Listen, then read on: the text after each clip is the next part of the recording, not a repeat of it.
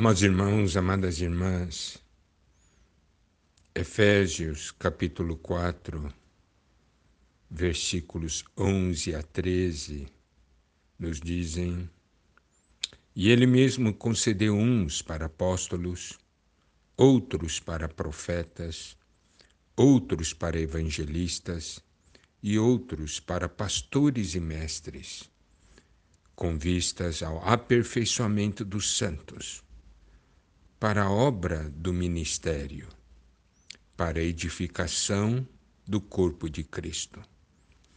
Até que todos cheguemos à unidade da fé e do pleno conhecimento do Filho de Deus, à perfeita varonilidade, à medida da estatura da plenitude de Cristo.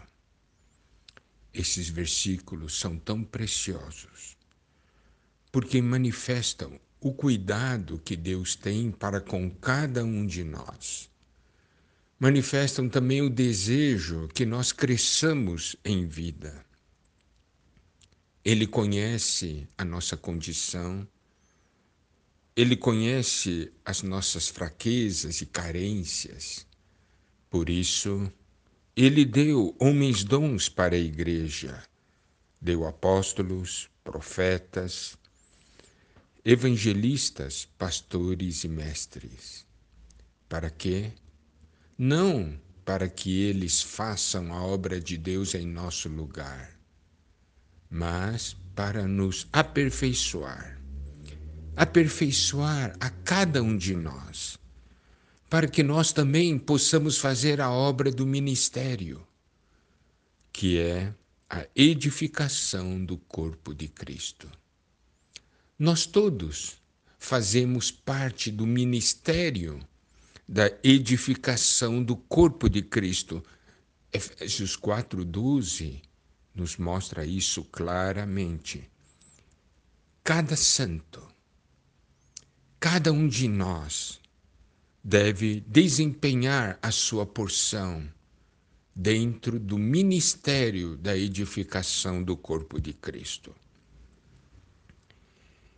E isso até que todos cheguemos. Isso é muito importante. Não deixar ninguém para trás.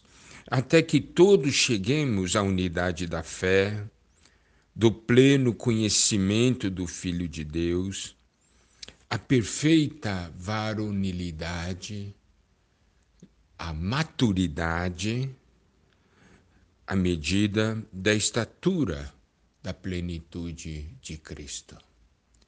Aqui nos mostra que Deus deseja que todos cheguemos à unidade da fé, que é o objeto da nossa crença, a palavra de Deus, o Evangelho. O plano de Deus para nossas vidas. Quanto mais conhecemos a palavra de Deus, mais um nós nos tornamos e aqui fala também a unidade do conhecimento, de um pleno conhecimento do Filho de Deus. Um conhecimento vivo, não doutrinário. Ter experiência com o Senhor.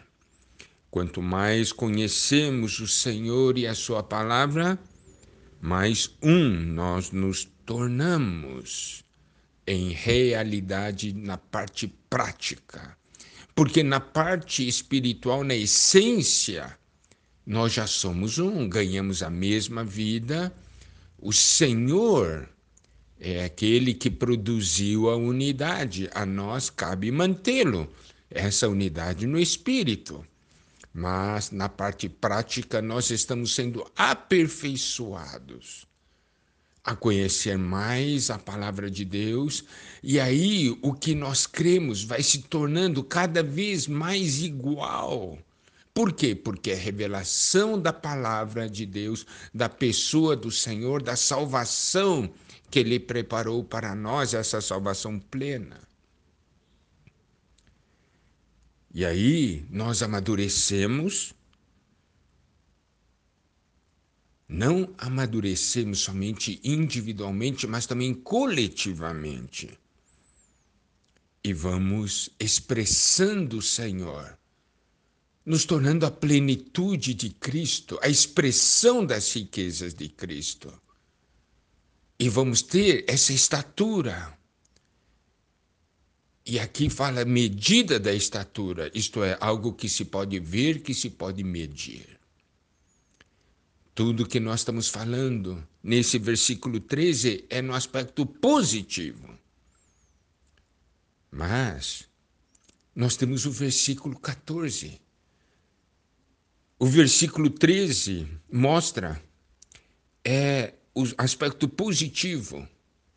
São pontos que nós precisamos. E o versículo 14 mostra o aspecto negativo. Por isso que o 14 diz: para que não mais sejamos. O versículo 13 é para que sejamos. É para que experimentemos é para que cheguemos.